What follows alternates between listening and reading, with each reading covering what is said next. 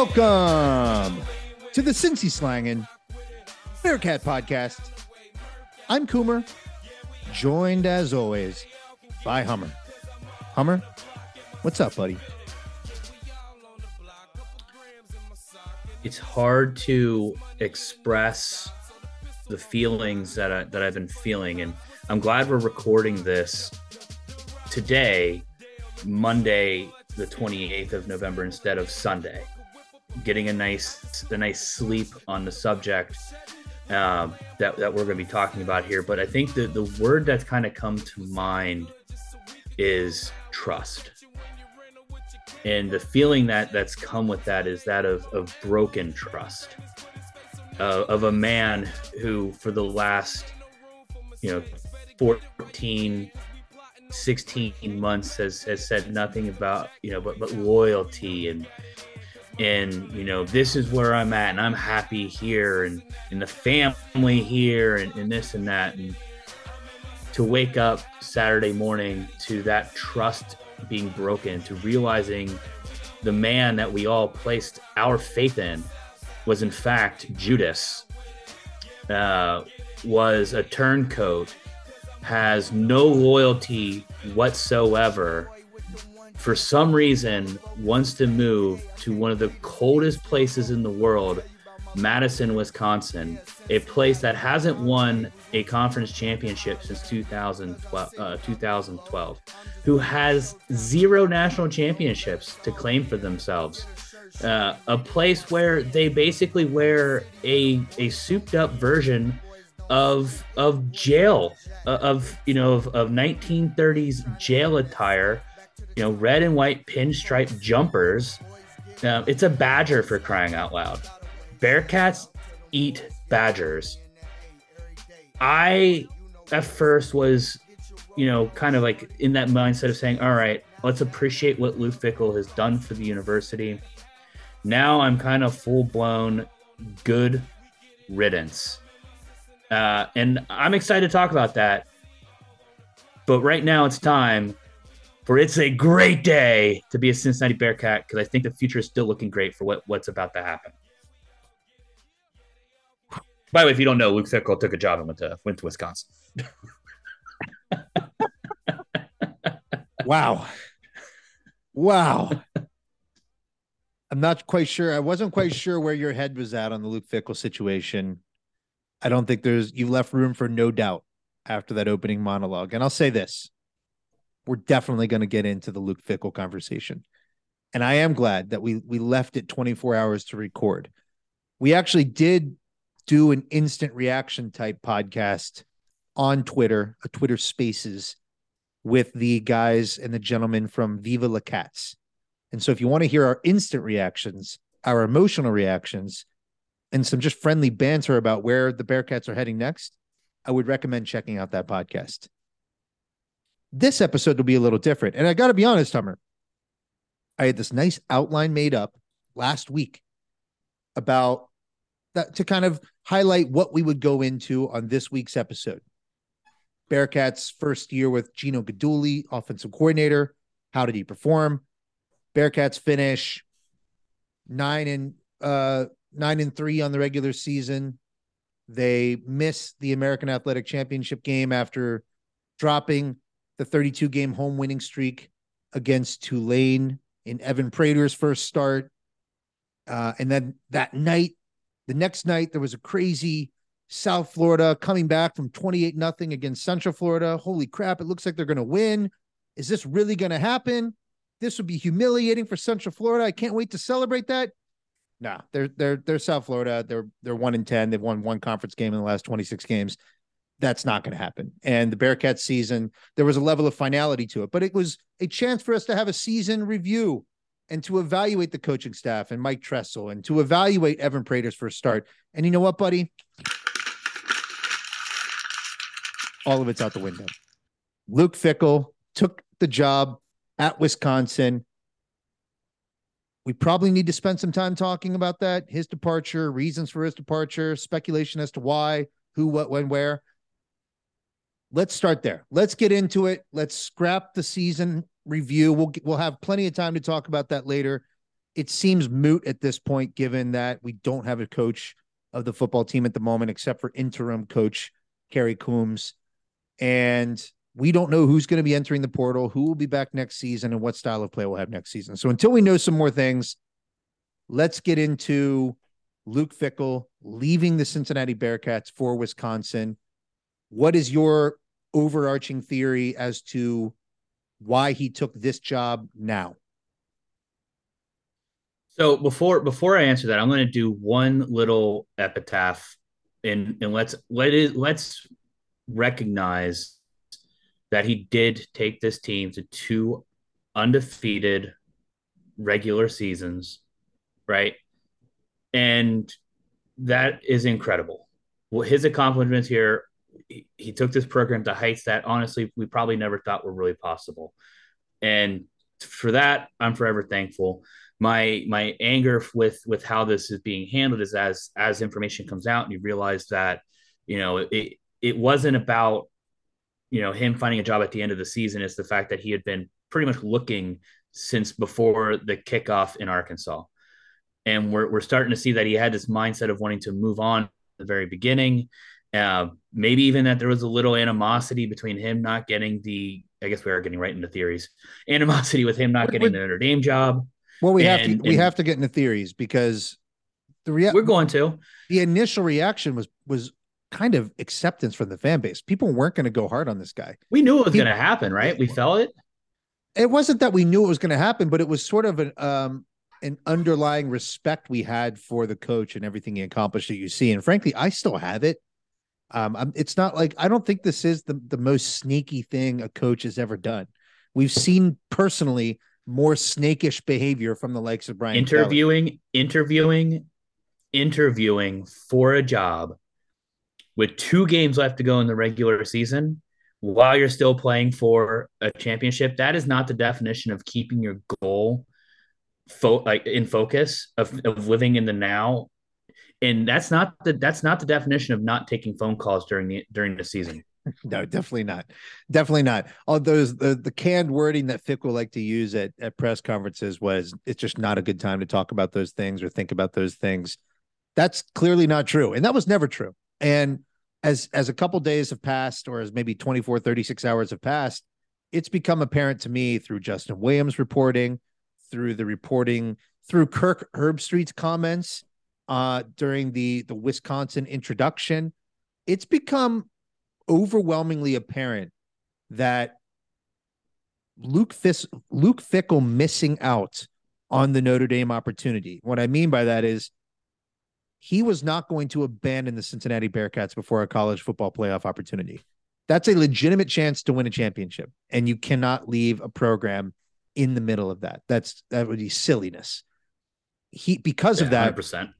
He or his agent or his people could not actively pursue the Notre Dame opportunity. And Notre Dame, as we're learning now, if, if I told you right now, hey, we, we can hire a coach, but it's got to be in four weeks when the coach finishes their season, that's completely untenable.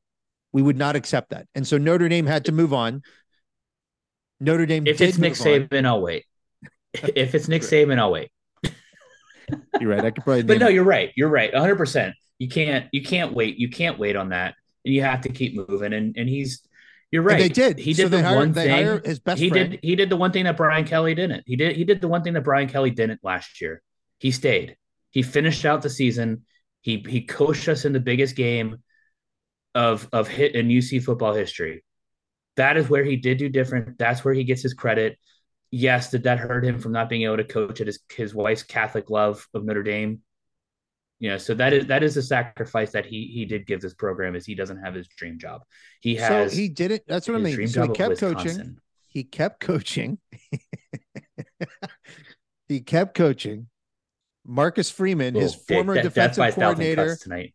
his his his very good friend Marcus Freeman gets the job. And when the college football playoff plays out, I'm sure he loved coaching that game. But it seems like in with hindsight, he and, and his family were never content after that moment. There was an underlying discontent from losing out on that opportunity. Just simple, just simply poor timing. And it sounds like, based on Herbstreit basically saying, I know it's been a challenging year for you. And then you think back, like, okay, well, what what happened on a professional level this year? He had made the college football playoff. He played in that game, got our ass kicked by Alabama. But then since then, it's been a nine and three season. It's been a transition year, but certainly not a terrible year. Competing for an AAC championship game appearance until the very end. It it's not like anything traumatic truly happened. You saw nine of your guys get drafted in the NFL draft. You've seen Sauce Gardner become a premier NFL cornerback in his rookie season. You've seen Des Ridder become a backup in Atlanta. Like there's so many good things happening around Cincinnati, yet it was an extremely challenging year for Luke. So to me, the Wisconsin job is is a matter of Luke Fickell needing a reset after losing out of the Notre Dame opportunity. And it's sort of, you know, Wisconsin, I guess to put it to put it nicely, is just a rebound. They're not the they're not the they're not the girl he really wanted to take to the dance, but he had to settle for him once he once he missed out on the other one. that's actually that's a really good good way to put it because if if you're looking at the landscape and you're thinking from like like you're sitting in Luke Fickell's shoes and you're like, all right, which jobs are gonna gonna come up next, right? Uh, that you would want, and you know, Oklahoma has been filled, uh, USC's filled, Ohio State's pretty solid with Ryan Day. I don't care what any of the crazies say up there, but that that's a solid that's that's solid. Nebraska just got filled. Like who who's really currently on the on the hot seat? And I know the coaching carousel changes crazily from year to year, but when you're looking at the jobs that he's he's really looking at, right? Like which ones are you gonna which ones are you gonna wait for and how long? And at the same time, you know, he's not getting any younger. And let's be real, college coaches have always been about one thing and one thing only, and that is getting their own bags filled to the tune of $7.9 million. Show me that money, honey. Uh, so, I mean, why he's waiting for those jobs, he's going to go collect a bag from, from Wisconsin. The thing that, that gets me about is he used the excuse that he was kind of getting frustrated of of losing out, losing recruits and losing, losing these battles to to NIL and you know, and hearing that he had kind of a reluctance to to want to use it himself, but then also hearing that that's part of the discussion with Wisconsin is that they don't really want to, you know, have to deal in NIL as much either, which is which is, is weird true? because the way it can't be true. Uh, look, it can't be so true. Everyone flying around. Yeah, it I, can't be true. But Luke Luke Fickell was clearly someone who was not, you know, giddy at the fact of what NIL might be. And I think he was a an optimist in thinking I can build a program that isn't reliant on on NIL first and foremost. But if you're if you're a reality based human being, NIL is is everything now. NIL is how you make sure that you keep a strong recruiting class. And we saw Luke Fickell have multiple recruits get poached in the last few months. And I think the the driving reason with Michigan and Kentucky and these these aggressive nearby universities, the theme is NIL and and using it for what it's not meant to be, which is a recruiting tool. But the fact is, it's the wild, wild west. I will continue using that term to describe it. You have to be aggressive and proactive. And if we're being realistic, West, you know, Wisconsin is a more well-funded university or a w- more well-funded football program. There are going to be more resources there. This is theoretically an upgrade in position. Isn't it crazy that people think that? I think it's true. I, I mean, it is. I, don't you find it crazy that people don't think this oh, is actually an upgraded job, though? Yeah, I mean, it is. Like, I think uh, we have to be honest with ourselves. It's a Big Ten opportunity. They are one of the two inevitable power conferences. This isn't going to stay at five conferences forever. This is inevitably heading to like two major powerhouses that are bringing in upwards of a billion dollars per year in TV revenue. It's different. It's not the same as the Big 12. It's certainly not the same of what we just left in the AAC. And so from that standpoint, it certainly is an upgrade. And you are going to be, you're going to have a, a war chest that, that can actually go to battle with the likes of, of Michigan, the likes of Ohio State. And those are the folks that he's competing against now. I don't think it's going to be easy. I certainly think he's going to find a different level of competition. Like if you think about the last couple seasons in particular, we're playing in a conference that is significantly worse than the Big Ten. But we weren't necessarily like dominating these opponents the last couple of seasons. You know, last year was a little bit of a different story, but I mean, we we saw strategically some some miscues. So I, I it's going to be interesting to watch Luke Fickell move on to this next challenge. I don't have hard. I don't really have that many hard feelings about the whole thing. I, mean, I am not gonna lie. It's not. It's not going to be. In, it's. It's not going to be interesting because I'm just. I'm. I don't watch Wisconsin football. I'm not going to start watching Wisconsin football.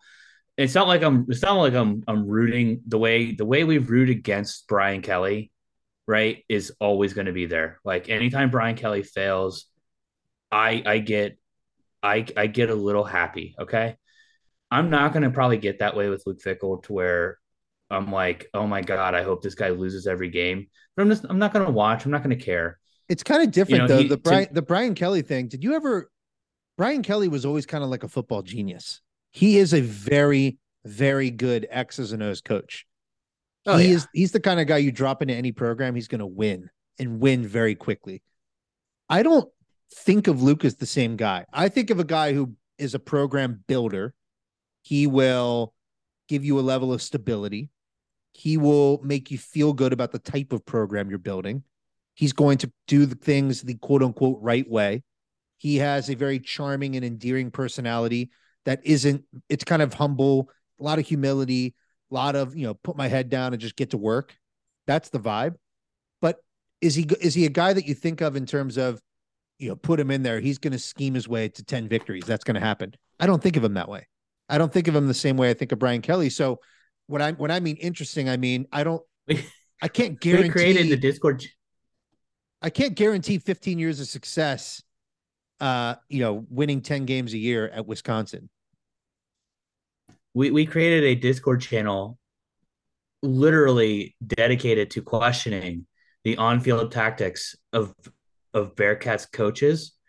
Uh, it's called Armchair Armchair Coaches Lounge, and literally there was so many times this year where it's people, you know, complaining about the play calling, you know, complaining about defensive schemes. And, you know, it comes from and it happened it happened on the on the on the playoff run as well, where we're constantly running while you know, wondering why we're sticking with three down linemen and getting every team is running the ball down our, throats and, and controlling the clock and not letting us not letting us get the ball on offense and, and drive up the score right? In all these different schemes. Where do where does all this come from? It comes from the top. And I'm bringing this up because you mentioned earlier about the nine recruits leaving, and we've been wanting to talk about this for a long time. Oh, I think the, this no, not the, the nine, not the, the nine recruits. No, not the nine recruits. The nine players no, being drafted. Nine recruits. Sorry, nine players drafted in the NFL. And let's talk about just two of them. All right, to start. Right. No, we, are not going to talk on, about just two, but I know I know where you're going. Go ahead and set it up. We know where we're going with this. Yeah, we've already set it up. Two. I want to start with the two of these though. And when we talk about scheming on defense, we had Coby Bryant. Can we can we just say, by the starting, way, Hummer, if you listen to the last episode, the way we ended it, we were teasing going to this topic. This was something we were 100% going to do on this episode before we knew Luke Fickell was leaving. This is not sour grapes. Thank you for you. pointing that out. This is something that we were absolutely going to talk about. it's just funny now. It sounds like and we've been wanting to talk about it. We've been wanting to talk about it. We've been wanting to talk about for like three weeks. Believe us or not, this is but this I, is legitimately a path we were going down, regardless of what happened on Sunday. So you get you have Coby Bryant, and those kids we know he's in the NFL. He's a starting cornerback. He's pretty good, right? He holds his own. You have Sauce Gardner, who is not just not only just the defensive rookie of the year, he is the you know what? I'm gonna I'm gonna put a dollar to the NIL fund here. So I'm up to five dollars now. He's the he's the fucking best NFL cornerback of all cornerbacks in the NFL right now. And last year, he was on a college team playing against college wide receivers, none of whom are the best wide receiver in the NFL this year. He is shutting down the best wide receivers week after week in the NFL. And never once did we just say, you know what? Let's just shut down their game and shadow your best player, play man up and fucking load the box. That is six dollars to the Cincy Reigns NIL fund. Like what we're talking about all these different defensive schemes we could have run, and and you're thinking back on it, and how did we how did we not just man up constantly? Well, so we experienced this throughout the season. If you remember in 2021, we went on a run against the likes of Navy, South Florida, Tulsa. Teams were were caving our heads in running the ball against us. And you mentioned the fact that we have we had the premier cornerback duo in college football last season. They're proving Maybe of all be, time college football cornerback duo. They're proving to be even better than we thought at the time based on how they're playing in the NFL. And you didn't mention Darian Beavers. You didn't mention Myjai Sanders. You didn't mention Curtis Brooks. You didn't mention it's a ridiculous amount of depth. Deshaun Pace, you know, guys who are currently or were still on this year's roster. This defense, Dublanko, Joel Dublanko. It's an absurd amount of talent on that defense. And we were all bent out of shape after that college football playoff game. We were in Dallas. We were upset. We were we were reeling. We were disagreeing a lot. I think we did a space at one point that we re- we shut down after nine and a half minutes because we were reeling. We were we we might have we yeah. might have self combusted and ruined the brand forever that night. But if you think back on that strategy, we let Alabama beat us over the head with a running game and zero risk for four quarters. We did nothing in terms of dropping everybody into the box and daring them to beat Sauce and beat Coby one on one. And when you look back on it, it kind of looks freaking idiotic. Those guys were so good. It was an obvious strategy. And so all of this is to say, when we were going down this path, it was sort of like, hey, we love Luke Fickell. We love the culture he's built. We love the sustainability of of churning out nine wins, 10 wins, 12 wins. It's been a it's been a hell of a run but is he actually maximizing our talent in terms of how he's coaching game to game, in terms of what we're doing strategically, in terms of not giving, not moving out of a three-five-three defensive uh, alignment? Those are the questions we started looking back on and thinking, hey, with how well these guys are doing in the NFL, should we have actually gotten even more out of them? And now that he's left, I feel like part of it is that's part of the reason I'm kind of excited about a new face and a new a new perspective and a new style as we head into the Big 12 where I do think we're going to have to be more aggressive offensively. We're going to need to be able to score with some of these explosive teams in that conference. And, you know, defensively, I think we it's going to be hard to replicate what Luke has done, but there was clearly a sort of set in his ways type mentality that he brought to the table as a coach. I'm trying to remember the year. Um, 2010, 11, or 12, the the Butch Jones version of the Cincinnati Bearcats are heading down to Tennessee. And we're we're pumped. Tennessee at the time too. It's not like they were some crazy, you know, they were a former sh- they were a shell of what their of what their glory days have been. Nothing Which, even uh, like up until this season today. they've been they're they're they've been a shell of their brand since Peyton Manning left. Yeah, and and we run in, we we walk into was it Neyland Stadium, Neyland Stadium, Neyland, and Butch Jones lays the biggest egg we've ever seen by just you know playing almost playing not to get beat too bad, and that's what the playoff game kind of reminded me of is like playing not to get beat too bad like you said, not taking some of these risks that we could have to slow them down to make it a lower scoring game. And it's it was it's frustrating when you think back on it with the talent that we have, but we we kind of see it all over, right? Like well, I think this uh, season even, revealed it. I think this season revealed it particularly. Yeah. This season because we didn't have talent, overwhelming talent across the board. You saw some of the shortcomings on the coaching staff. Are they all Luke Fickell's shortcomings? Not necessarily. I think it was players really, had to execute it to a certain extent no, too. Players but yeah. can execute, but he also had to replace a lot of coaches. Like we reached the tipping point of losing Freeman, losing Scruggs, losing Denbrock, losing I'm, I'm forgetting some names off the top of my head, but we lost a lot of coaches and we replaced them with pe- some people who we were excited about. But Tressel was certainly not Freeman. Tressel's been a downgrade. Gino Guidugli in his first year was not a clear upgrade over Denbrock, though I am still bullish on him long term as he as he gets a feel for the position and grows into it. Um, you know, Mike Cummings came in as new offensive line coach, did not make that immediate impact. I just think you saw some of the development challenges. You saw strategically, you know, just refusing to to put four down linemen in and watching teams run on us again and again and again where they're controlling the clock, they're controlling the, the flow of the game, and they're keeping our explosive our what should have been an explosive offense off the field more often than not. So I think we saw some shortcomings this year. The talent wasn't as overwhelming. It's still disappointing, but I got to be honest, for as much success as Luke Fickell had, for a guy who got us to the college football playoff, which in itself is a remarkable achievement, very it will be very difficult to top his tenure. I'm not as broken up about it as maybe you are or some of the other fan base members because I just I think there is an opportunity to keep this thing rolling given where UC is right now. I disagree 100% with everything you just said in that last sentence. that this is going to be hard to top. Get to a New Year's Six game and win it. I mean, uh, I'm sorry, like win it.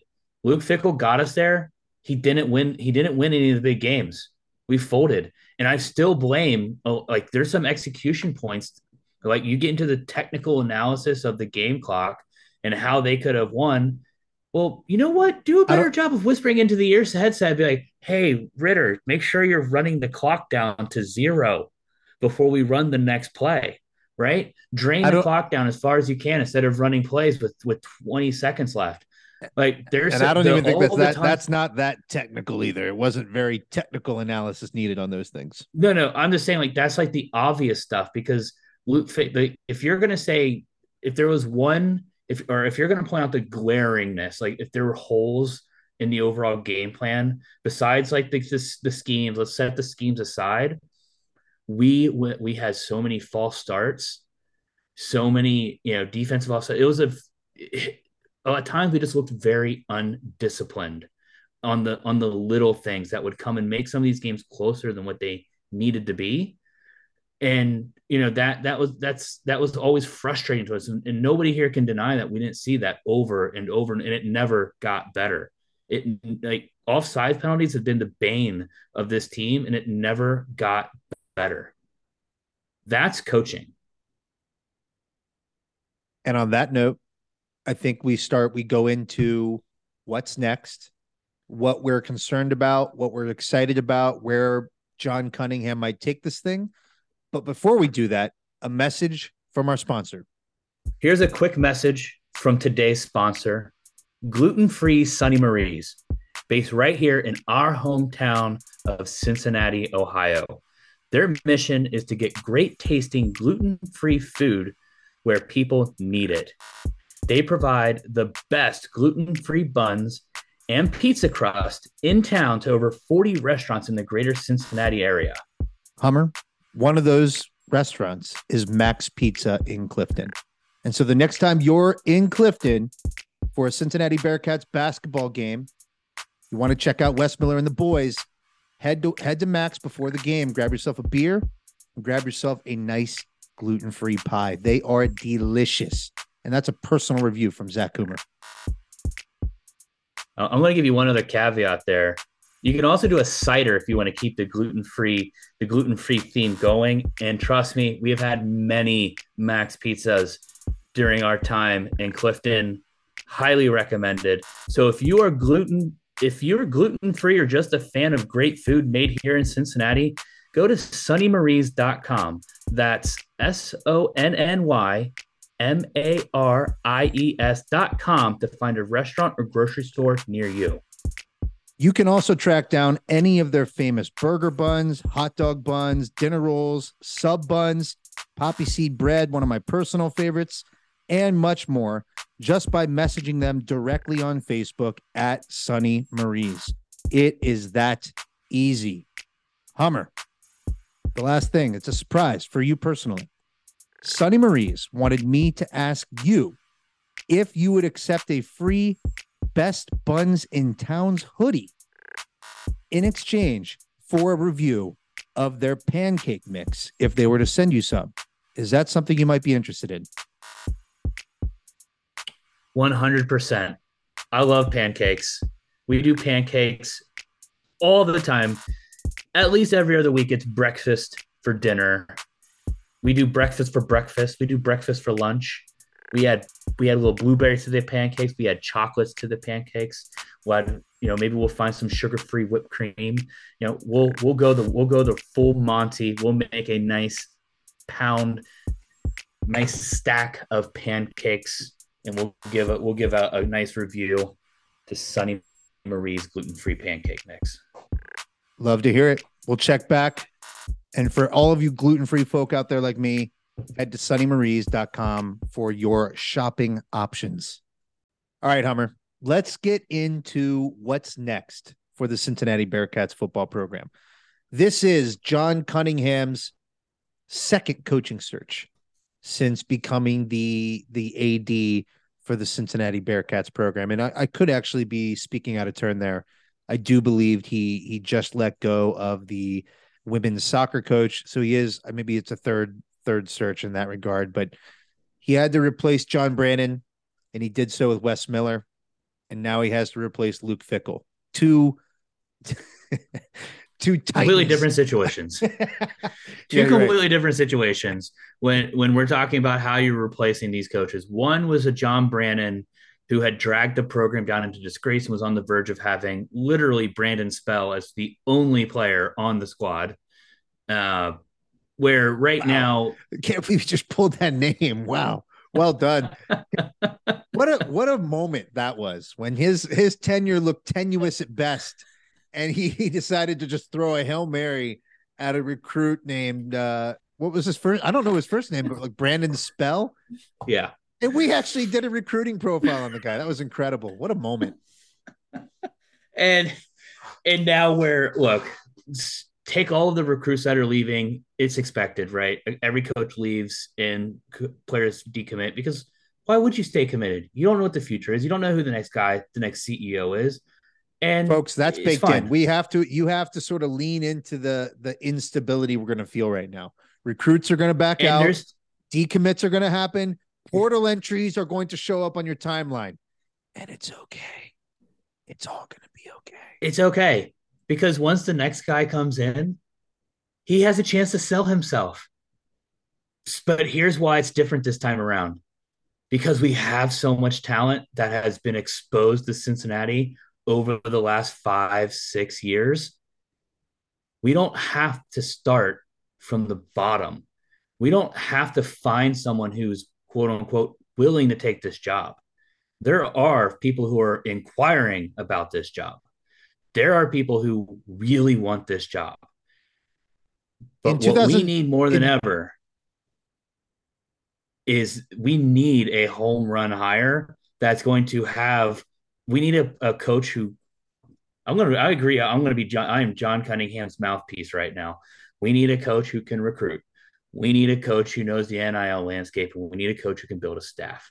NIL and recruiting to me say two things. One, you have a personality, you know how to sell yourself. And that's what we're going to need. Someone who can sell themselves and make this his program because he's going to be coming living under the shadow of Luke Fickell, and he needs to break through that shadow in order to get to the next next space. Number two, NIL. He needs to be someone who knows how to build a personal brand and be able to sell that personal brand and teach other players how to do that as well because we are lacking not only are we lacking the dollar resources right now at the moment with the collective just getting started we're also lacking things like the creative agency out in california. So we need a coach who's going to be able to help players develop that side of it too. And, and build those types of relationships. Someone who's someone who's networked.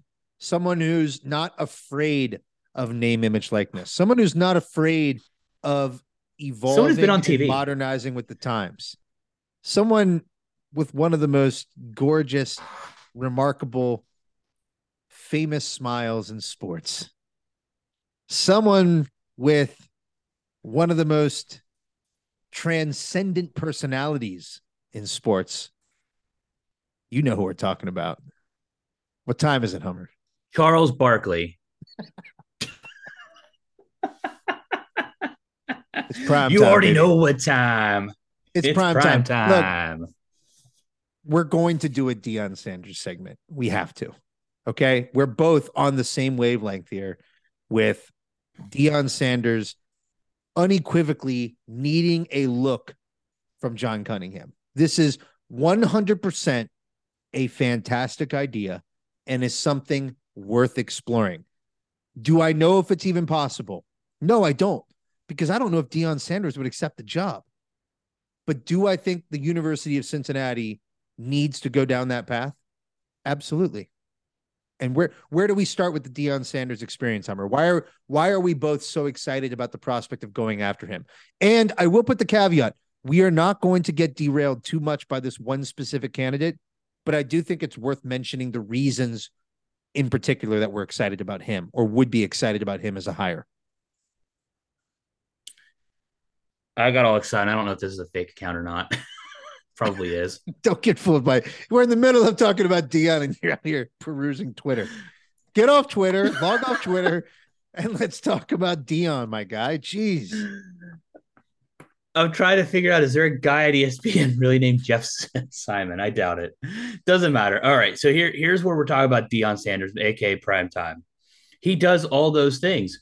We we've you go through and that's that's the profile that you have in your head of current coaches out there. And I don't understand why anybody doesn't think he has what it takes because I think you, you called it out as well. He would he choose Cincinnati? Would he choose Cincinnati? Because here's here's the here's the reality of the situation with Deion Sanders. He's going to get a P5 job offer, and it's going to be from a gigantic program one day. No doubt. Like that's going to happen. The question is, is Cincinnati going to be that gigantic program? Right? Like we can we have the opportunity right now to get in when his stock is still rising, but hasn't peaked. Get him and maybe maybe even, maybe even, because if you listen to what he says, and he seems to be a guy who just always throws it out there. He's not even hiding the fact that he's gotten an offer from Colorado. He's not hiding it. He said, Yes, I have an offer from Colorado, like direct quote from Deion Sanders. And he says, I'm prime time. I'm always used to the, the spotlight. I'm always used to this attention. It's who I am, it's what I live for. But I live in the moment. I don't know if I'm going to accept this job because I don't know. I'm going to, this is the stuff that he talks about, right? I love that it's that just open because if he brings that kind of mentality here, I can live with it. Because if he takes this thing to the next level in the Big 12 with the immediate attention that we immediately bring, like, look, game days here, week one, game days in Cincinnati, week one, week one, Big 12, first matchup, it's here. Like that's that's We- that's given. That's happened. That happened. You can't undersell how much attention the brand of the University of Cincinnati would get by hiring Deion Sanders. And I'm not saying that we should be attention whores, but I am saying that football in oh, we should be attention whores. football in itself is about marketing your university. This is all entertainment, it's marketing, and it's brand awareness for your university. And Deion Sanders will give you more brand awareness than any other coach out there. But we're not just saying that it's an empty hire with no substance or ability behind it. That's the uniqueness of Deion Sanders. We saw him in 2022 poach recruits, poach five star football recruits from the biggest names in college football. And he's doing that because he knows how to play the NIL game be- better or as well as anybody in college football. He's going to lean into NIL. He's going to lean into figuring out ways to to to let players know that when you come to Cincinnati, we're going to make you a great football player. We're going to help make you a great business person. We're going to put you in position to capitalize on your name, image, likeness better than anybody in the country. And do you know how I know we're going to do that? Because I'm Deion fucking Sanders and I do that better than anybody in America. He's a no brainer just because of how well he'll recruit Hummer. And so when you get worried about JQ Hardaway entering the, the transfer portal or several guys decommitting for the 2023 class, he would replenish that class instantly beyond where Luke Fickell left it instantly. And I have zero doubts about that. And you know, there's, people- there's photos going around on Twitter, literally of of recruits where people were like in their DMs asking them if if uh if Deion Sanders ends up at Cincinnati, you you you commit to Cincinnati and everybody 100 percent. Like guys, the talent will be there. The, the beauty about about what we know that he can do is he he'll build a staff. He will, and, and he the, knows football. So that's the football part of this. Let's not act like he doesn't know football, like he hasn't built a really good staff at Jackson State. And I know it's a different level of competition, but the reality is he got the talent to Jackson State, and then he got the coaches to Jackson State, and then he won almost every damn game while playing at Jack or while coaching at Jackson State. All, all he's done so far is proven that I can come in, have instant success in recruiting, have instant success in winning, and he's doing it from the head coaching position. It is, it's a, it would be a slam dunk home run. Holy shit! I just think we made out even better if we hired Deion Sanders. I'm up to seven dollars. seven dollars. I love it. yeah, I, I honestly think that you're you're 100 percent right. Are are you are you? It's like uh, if you're coming to me at the beginning of the season and you're asking me from a fancy football perspective here, but would you trade Luke Fickell for Deion Sanders? And I'm kind of looking at you going, you know what? Yeah, yeah, I am. I'm taking that trade. I'm taking that trade after Luke Just took you to a playoff. I, I am making that trade. Here's the other thing that fascinates me about Deion Sanders right? You, people want to make the comparison of, oh, Penny Hardaway, Penny Hardaway, look how he's kind of been a, a bust at Memphis. Sure. Penny Hardaway ended up creating a lot of baggage for himself out at Memphis. We're not hearing anything coming out of Jackson State of of Deion Sanders creating baggage while he's there, or almost him like, yeah, he might his personality might be quote unquote bigger than the job, but from all accounts, it's not like that as as a coach, right? He's he's very disciplined. He's very like let's let's focus on dominating, focus on winning. Well, the reality too is, to be fair to Penny, we're we're we're post baggage, right? Paying players to come to your university is we're post baggage. That's expected.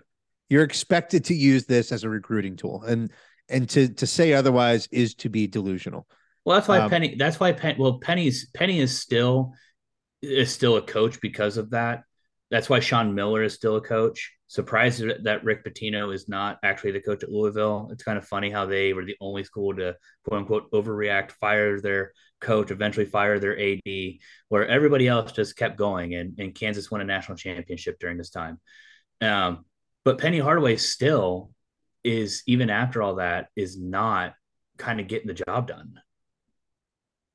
Yeah, and I don't want to make he it just, a. He just, I'm not. Well, let's yeah, not. Yeah, this isn't that kind of. Let's not get derailed by Penny Hardaway. I would say this: in a perfect world, we would get to see Deion Sanders execute his style of coaching at a. Let bigger, Deion be Deion. Let Deion be Deion.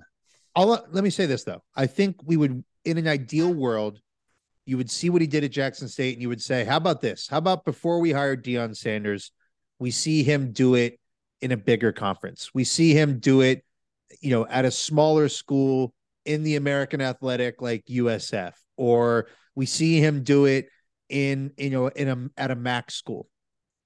Folks, let me tell you now, the only time we're able to get in on the Deion Sanders game is right now.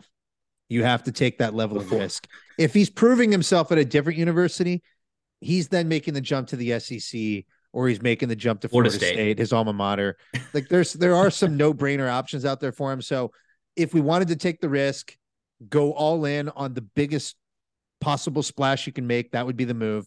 That's probably that that probably sums up well why we're both bullish on Deion Sanders. I have no idea if he's being considered or not, but I do think it was worth our time to say. Could we even get him? I don't I don't even know if we could get him. I don't know if he would choose Cincinnati. I don't. I don't, I don't know if this is a big enough opportunity for him. it sounds crazy to say that because I'm sitting there thinking Texas, Oklahoma, someone is going to come in and give him a shot at doing it. It's whichever school is going to say, let Deion Sanders be Deion Sanders and do his thing. If we we we can do that, we could be the school just like right now. And if he says yes to it, hundred percent, I'm taking it. I'm going to take it if, and be ecstatic about it.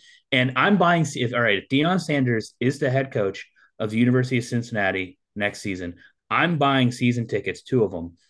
I'm giving away for free on this podcast to two lucky listeners every week my season tickets, except for homecoming, the game I'm going to come home to and go. So you will get two free season tickets being auctioned off on this podcast as as just a gift to listeners if Deion Sanders is the head coach. Hang on, the way you said that was strange. Two free tickets auctioned off for free. Explain. wait, wait, what's happening? What's is it a giveaway? Are they free? Tell me again. They're free. We're gonna auction off based on something Twitter Twitter thing. Twitter. So not auctioning know. them. We're giving them away. Giving them away. Okay. You can't. Okay. That was the most confusing phrasing ever. It was. I'm just getting excited. I'm getting excited. I'm going to buy season tickets, two of them, and every week except for homecoming, we're going to give them away on the podcast. Okay, to two listeners at random. And two this is listeners only if at random only if Deion Sanders is hired as the coach. Correct. All right. Gauntlet's been thrown down, John Cunningham. Do what you got to do. Now that we get to move on from the Deion Sanders conversation, which is a an extremely fun conversation, I have to say, I can't, I can't not talk about him. Like I just think it's all interesting. Why, and... why do people think he won't be good? I don't understand it. I just don't get it. I can if, talk about this like all hey, day. I don't. I do not understand it if Jim Irsay, owner of the Indianapolis Colts, is willing to empower Jeff Saturday with the keys to the Indianapolis Colts kingdom after being on TV and doing no other having no other coaching experience, if Jeff Saturday can coach the NFL Colts, how about this? How about we can give the keys to the kingdom of UC to Deion Sanders, who's actually doing the same job at a, at a university. So, moving on we didn't necessarily get into where we were. Can we talk about someone we're not we don't want? Well, we'll get into those folks because there are other names out there. If you look at Brian Hartline, wide receivers coach at Ohio State, Matt Campbell, head coach at Iowa State. Um, there's a variety. I don't want an assistant for any. I don't want an assistant for for this role this time around. I don't want to get muddied down though. I want to talk about the fact of where the Cincinnati Bearcats program is right now in 2022 specifically, heading into 2023 when we hired Luke Fickell, who previously had served as an interim coach at Ohio State. Otherwise, he had you know a decade plus of assistant coaching experience, mostly at Ohio State. In 2016, we were in the American Athletic Conference. We were coming off a horrific run with Senator Tommy Tuberville, and it was a program that was not going to compete for serious bowl games even that the expectation was not to compete and, and and compete with the biggest and best programs in the country. Now this position is coming open at a time when the bearcats have made a college football playoff in the last two seasons. They have two conference championships in the last two seasons. They are moving to the big 12 conference which has just struck a new media deal that's going to also result in a windfall of what 30 million annually at least on the it's low on the low end that's not including any bowl games or ncaa tournament. Uh you know that's that's an you're you're realistically getting into the 40 50 million dollars. And so i bring this up to give you an opportunity to speak to the types of candidates john cunningham should be comfortable going after and how we should think about this job search. And we're probably doing this a little out of order because we all just went all in on our one specific candidate, but I won't apologize because I feel so passionate about that one candidate. But if we if we remove him from the equation and kind of talk about this conversation from a big picture standpoint, how do you view where Cincinnati is right now in the pecking order and how aggressive they can be in the coaching market? This is not a rebuild right? This is not a, a retool. This is not a depleted roster per se. right? This is a, a situation where you can come in and potentially be successful day one. You can be competing at a high level. There's already, you know, you're gonna have to. Every coach is gonna bring their own their own culture, if you would. But the facilities, our facilities are top notch. We, yeah, we don't have a practice. Uh, we have a bubble. We have a practice bubble. Um, but where where we are with moving to, you already mentioned it, the Big Twelve. The money, the money's funneling in. It's it's going to be there. I think the NIL, the NIL collective is is a good start because while we might be late in the game, I still think we're at we might be further along than other programs are in, in, terms of embracing this and the way John Cunningham is seen to to taking. I'm gonna I'm gonna sidebar here. John Cunningham, we were really hard on him early in his tenure, and talk about someone who has grown into the role and or just proven us wrong very very quickly. Proven us wrong very very quickly. But i mean no he did make some mistakes along the way but i think he's been he's been top notch. He's he's phenomenal. Um but having an ad that being said having an ad who's who's gr- starting to really try to understand and grasp this nil concept play play with it you know stretch it and, and take advantage of the way other programs are this program's attractive. I've already mentioned this. There's calls happening. And what I don't want to see right now is us t- going at it like this is a rebuild. Like we have to take a chance on some young up and coming unknown commodity, someone who's never been a head coach before. Like Luke Fickell was a gamble that played off. A lot of people were not happy when he was hired. People didn't know who he was. He was a a, a, a lifer assistant at, at, OSU right? He had, he'd had one year of head coaching as an interim and, and failed miserably. Um, you know, I don't think I don't think that's what we need right now. I think we need, but we we also don't need is a head coach who's stale or someone who's previously been a head coach who lost their job, quit their job, fired, and is now toiling away in the Alabama, you know, offensive coordinator purgatory right? We don't need too, that. That's too hard on Bill O'Brien. You're being too hard on Bill O'Brien. Fair, but you know what I'm saying. Like, just like you're you're toiling away, and you're you're basically in purgatory. You've gone back. You have to you have to give penance to the football gods in order to reclaim your your status as a head football coach, a la Butch Jones, Arkansas State. Congratulations on on your success in in, in coaching football football games. Uh, and I don't want to see someone like Matt Campbell, who's just been he's stale. He's stale where he's at. He, you know, there's a reason why he wasn't in, in talks for Nebraska. The reason why he hasn't been poached for, you know, USC. The reason why he wasn't poached for for any other particular jobs. If there's if if Cincinnati is bigger than Ames, Iowa, right? Why is he still in Ames, Iowa, three years after his nine and three season? And I don't. We don't even have to get into the press conference today because I don't want to spend that much time talking about Matt Campbell. I think this program needs a head coach, I think we can poach. I think we're in a position where there are 60 something uh, Power Five schools, and there is no reason why we're not in the top 25 of that and being able to pick off one of those one of those coaches. Not to mention, we have a whole league out west who's who's on really shaky footing in terms of uh, conference realignment. Right, and you've made you made this point on the Viva La Cats podcast, and I think it's an important one about how how we need to start thinking about ourselves. And we actually had a test a Texas Tech fan hop into that Twitter spaces and sort of like poking people and reminding them like, "Hey guys, FYI, you're not G5 anymore. You're Power 5." And you should think like that. And you don't need to necessarily hone in on wide receivers coaches or you know the quote unquote next big thing before they're anything, right? Like going after assistants unless it's Deion Sanders. but, but again, he's a head coach and he's That's actually true. doing the job right now. And he's he had like you can't dispute the things we said about brand building, about NIL, about being a disruptor in the industry.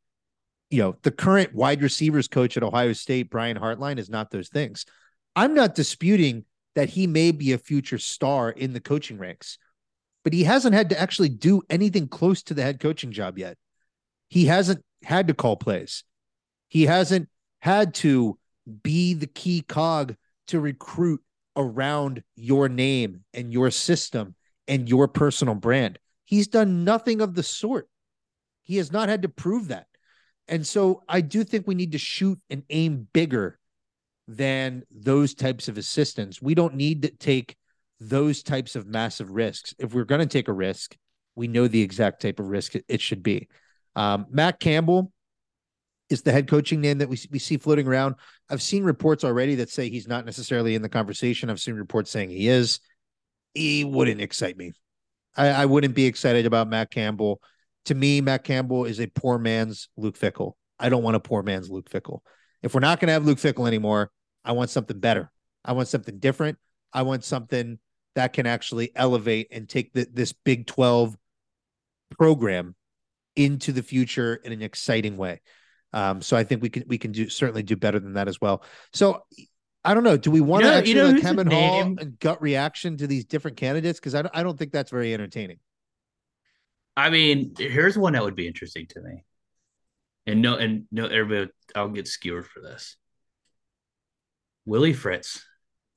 Ugh. Ugh. Not in on it. Isn't he going to Georgia Tech? There, there, those are rumors. I just, I mean, you're starting to see it. It's maybe these guys got into my head. Uh, they're they're I living heard... rent free in my head. The guys at the Green Wave podcast, because you've seen you've seen Tulane, a program who hadn't won a conference championship since 1998, and he's kind of in the last few years, it's been steady going, just constantly chipping away, making Tulane better to the point this year that they what they're 10 and 2 they're playing for Hummer, the championship Hummer. and they're possibly playing for the shot at a at a Hummer New Year's Six bowl. Hummer, you can't say I'm out on Matt Campbell and then say, bring me the Tulane coach. Come on, man.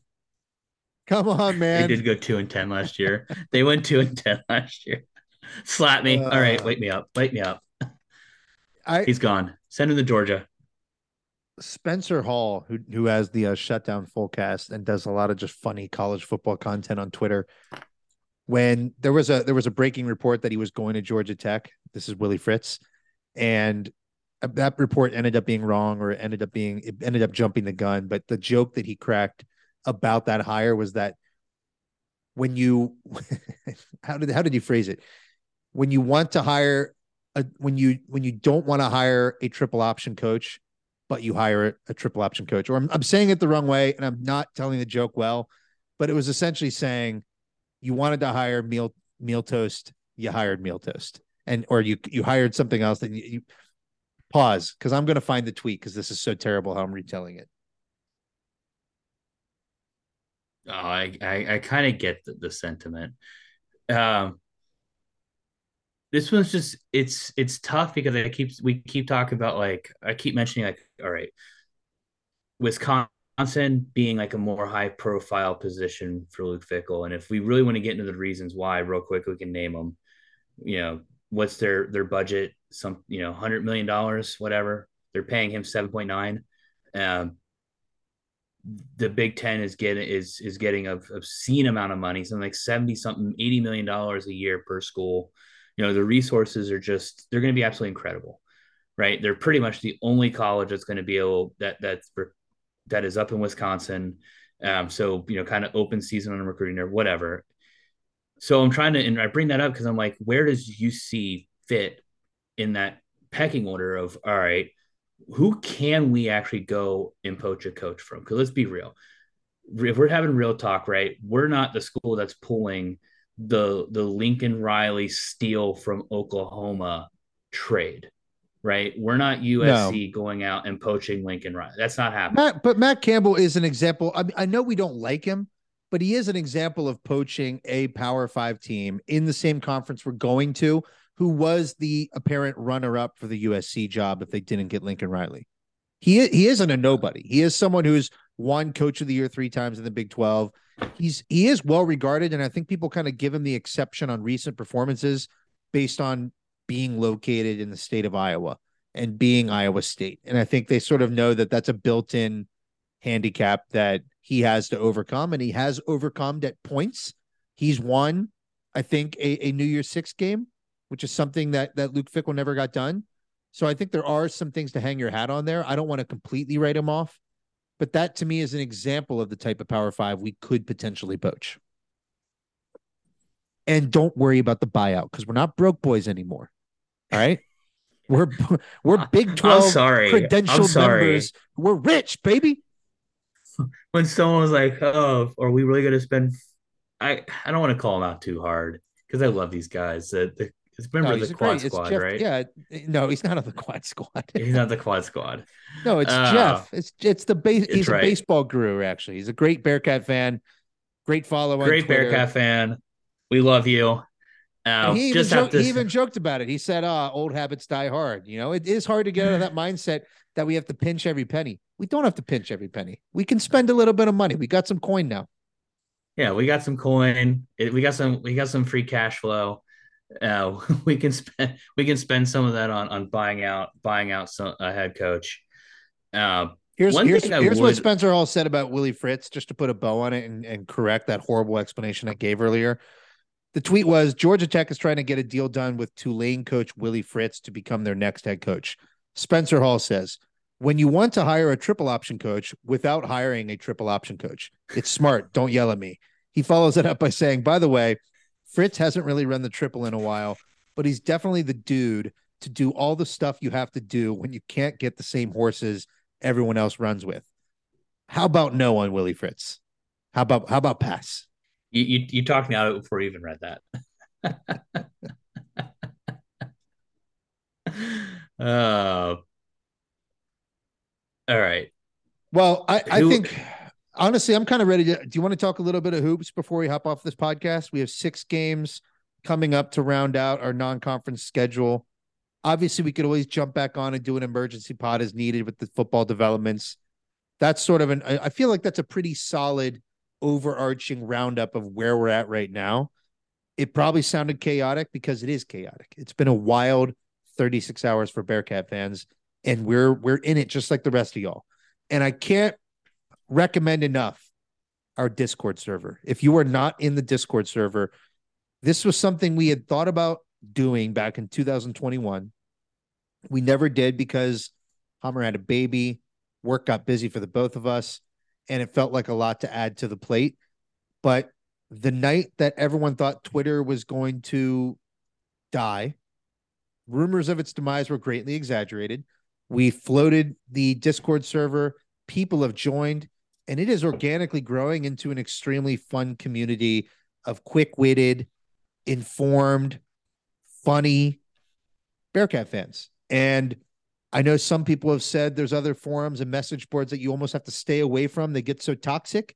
This is not one of those places. So if you want to talk about the Bearcats coaching change and you want to talk about which direction we might go and banter with people who are passionate and informed and and just invested in Cincinnati Bearcat sports, come to the Discord server. I will put the link in the show notes. It has been a really fun time. And I think it's only going to get bigger and better.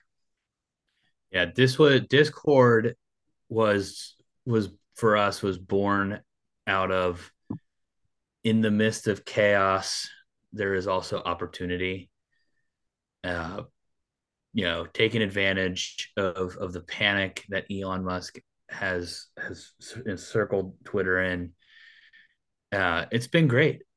It's been great. You should you should check it out. Uh, but like the Bearcats football program being in chaos right now, I think there is also opportunity.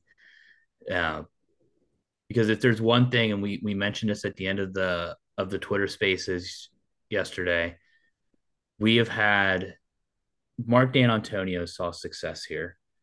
Brian Kelly saw success here. As much as I don't like Butch Jones, he did have two 10 win seasons here. Um, even though every single year, I think even after he went four and like eight, he was still trying to like find a way to get out of Cincinnati after his first year. Uh, but Butch Jones had two 10 win 10 win co-champion seasons. Tommy Tuberville was a douchebag, but Luke Fickell, Luke Fickell, you know, he took us to playoffs. He took us to uh, New Year's Six bowl. Like that's out of out of five coaches, four of them have seen incredible success here and it's been sustained. This program is going to be fine. It's going to be okay. This higher and, and the only sense of urgency of getting it right is the fact that we are moving to the Big 12. And what we don't want to become is a perennial cellar dweller. We need to capitalize on the momentum that we've had. We need someone who's going to come in and not just sustain a la Butch Jones. We need them to we need them just to we need them to break through the barrier to get us to the New Year's Six Bowl and win the game, to get us to the playoff and win a game. And with the expanded playoff, there's huge potential and huge opportunity here. And that's where I come in and saying, like, I really don't want to see us taking a chance on an up and coming assistant. I want to see someone who's had experience being a CEO, who's had success recruiting, who, who's had success winning football games, and and come in and, and replicate and excel greater than what Luke Fickell did here. Like that's that's the type of character, that's the type of guy we need to see. And honestly, it's the last pitch I'm going to make for a guy like Deion Sanders is that I think he's going to be able to do all those things here quickly. I don't think we're going to see a massive downturn. Like right now, we're going to get into basketball. And so this is probably a really great transition, which Coomer usually does. But Wes Miller is picking up the pieces that are two terrible seasons from from John Brannen and, and completely just utterly destroying this program going into NIL. So we're I know we might not be missing scholarships after what Brandon did, but we're in a new world of NIL and what we have to build into. And I, so I have what, my I have my qualms with Wes Miller and what we've seen on the court from him. But Wes Miller does represent the type of mentality we want our next football coach to have. He's someone that acknowledges the reality of when I walk into a recruit's home, the first thing they ask me is how much. He knows it. He's not denying it. He's not whinging about it. He's not complaining about it at all. In fact, he's taking that to the powers that be at UC and to now Cincy Reigns and to the money at the University of Cincinnati and and the you know the the powerful donors and and four horsemen that are and saying this is what it takes to to bring this type of roster to the Big 12. You know, it's a million to to maintain our current position. Does anyone want to re- maintain our current position? No. We want to get a lot better. So we need more money. And we need more investment in the NIL infrastructure these are the real this is just the simple reality of college sports now and it's true for basketball it's true for football so bring on a coach that is an absolute animal in that way who isn't afraid of it isn't a denier isn't someone who's running away from you know these players making money off their name image likeness bring in someone who accepts it embraces it and can rally the troops and resources that exist in this cincinnati community and around the Cincinnati Bearcat sports programs because we are well capitalized. We just have to be much more aggressive and much more organized. So speak speaking of that real quick, I'm on cincyreigns.org. That is C-I-N-C-Y-R-E-I-G-N-S dot org. And I'm looking at how you can donate, right? And you have the options of a custom amount, 50, 150, 350 you get different perks, right, for the levels of what you donate at. You can also make this a yearly a yearly donation. If you are considering, this is, sounds terrible, but and I, I maybe we need to have the university on to, to make their to plead their case. But if you're you're considering donating a significant sum to UCATS, it could be worth splitting your donation between UCATS and Cincy Reigns. Because this is what Cincy Reigns is ultimately what's going to fund fund the rosters.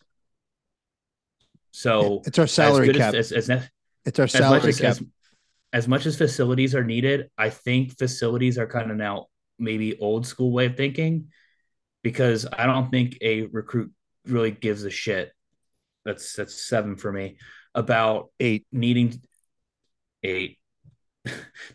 Whether they give a give a hoot about the indoor practice facility versus the bubble if they're getting fifty five hundred thousand dollars to play here. I really don't think they're going to care if if we if we're able to if we're able to do that. So I I implore you if you are donating, think about splitting it. Go check out Cincy Reigns. Go check out the tiers.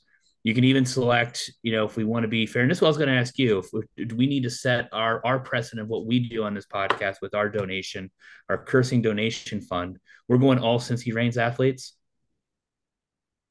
All Cincy Reigns athletes, yeah, of course. And then, but if you have a particular sport you like in general, you can actually choose which sport you want to donate to. So you can pick and choose based off the sports that you watch, whether that's men's basketball, women's basketball, diving, swimming, whatever your pick your poison. You have the ability to pick which sport you actually want to donate to from uh, via NIL. So I highly implore you, cincyreigns.org. Check it out. All right, Hummer, we've got to wrap this one up. But one thing I did want to mention on the basketball front, we'll kind of keep it brief. Um, we did talk a lot about Maui last week. We ended up beating Louisville, which was great. It was looking dicey at halftime. I was not thrilled, but the Bearcats did prevail pretty emphatically an 81 62 victory over Louisville to keep ourselves above 500 at four and three on the season. That takes us into the next six games which are the final six games before we get into conference play. Here's our here's our rundown, and they are all home games. We've got New Jersey Institute of Technology coming to town on Wednesday. That's a 7 p.m. game. Paul McMillan is on that is on that team.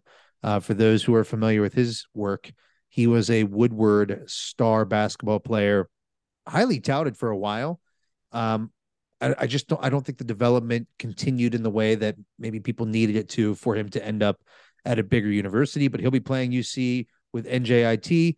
Then we get a visit from Bryant, which we we played last year. They they did well in the transfer portal. That could be a tough game. Xavier comes to Fifth Third Arena on December 10th. Miami of Ohio follows that up four days later on December 14th. LaSalle comes to town on December 17th. And then we have Detroit Mercy on 12 21. So that takes us through Christmas. Six games. Bearcats are Bearcats are at four and three. I think we all know that expectations on the season. Um, it's we're not we're not talking bubble. We're not talking tournament. We're talking needing to see improvements in product. We're talking needing to see the the cohesion the cohesion offensively, the shot selection offensively, the teamwork offensively. We can't go 15 minutes without an assist. We need those things to improve, and we need to see us get better and better as the season goes along.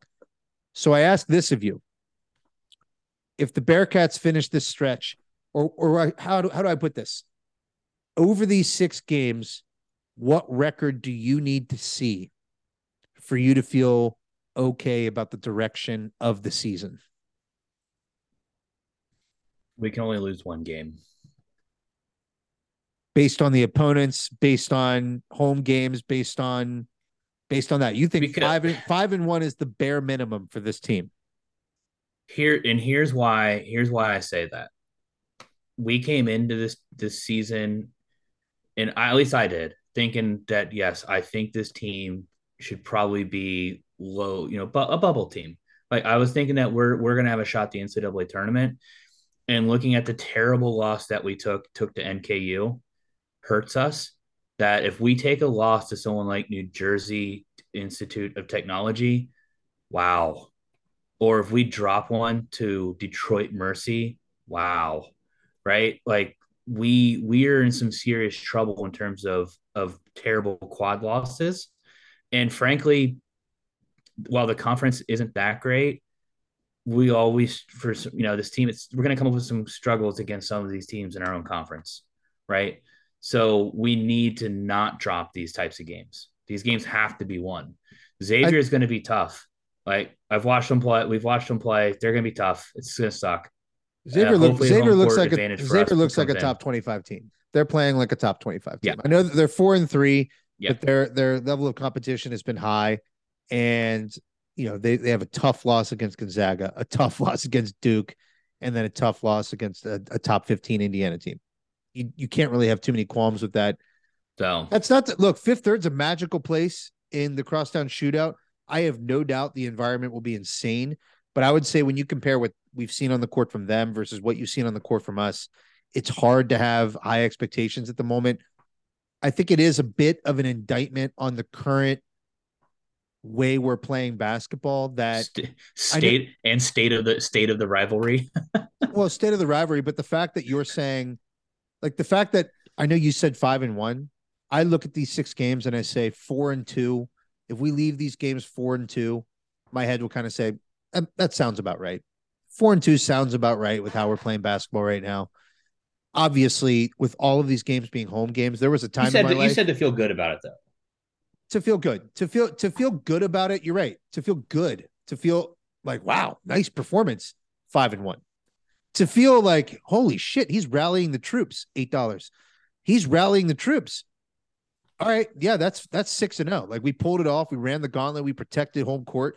That's something we would have expected from Bearcats basketball three years ago. You know, it's not long ago that I would have looked at LaSalle, Detroit Mercy, Miami, Bryant, Bryant, and NJIT and said, "Oh, get out of here!" Like that's that's five wins, and we then we got the crosstown shootout at home. We're gonna get this dub six and zero. Oh. Unfortunately, we're not there right now. I would say anything worse than four and two is a bit concerning. If you drop three of these games, and, and honestly, if it's worse, if you if you're two and four, one and five, which I I highly doubt, but if those kind of things happen, that's an alarming situation for the basketball program. Um, but that's sort of how I'm looking at the rest of our non-conference schedule. We'll talk about them more as we watch them play in the coming games, and we'll certainly, you know, do more preview of the crosstown shoot as we approach. I'm not ready to go to the place of penciling in as a loss. It, it's a magical rivalry where when we're at Cintas, it's damn near impossible to get a victory, it seems like. But when it's at fifth third, it's a completely different situation and the crowd will be bumping. The crowd will be insane, and our players can respond to that. Victor Lakhin is a guy that responds to that kind of environment. I'm glad you have faith. I've completely lost faith in Bearcat teams to show up, play local teams.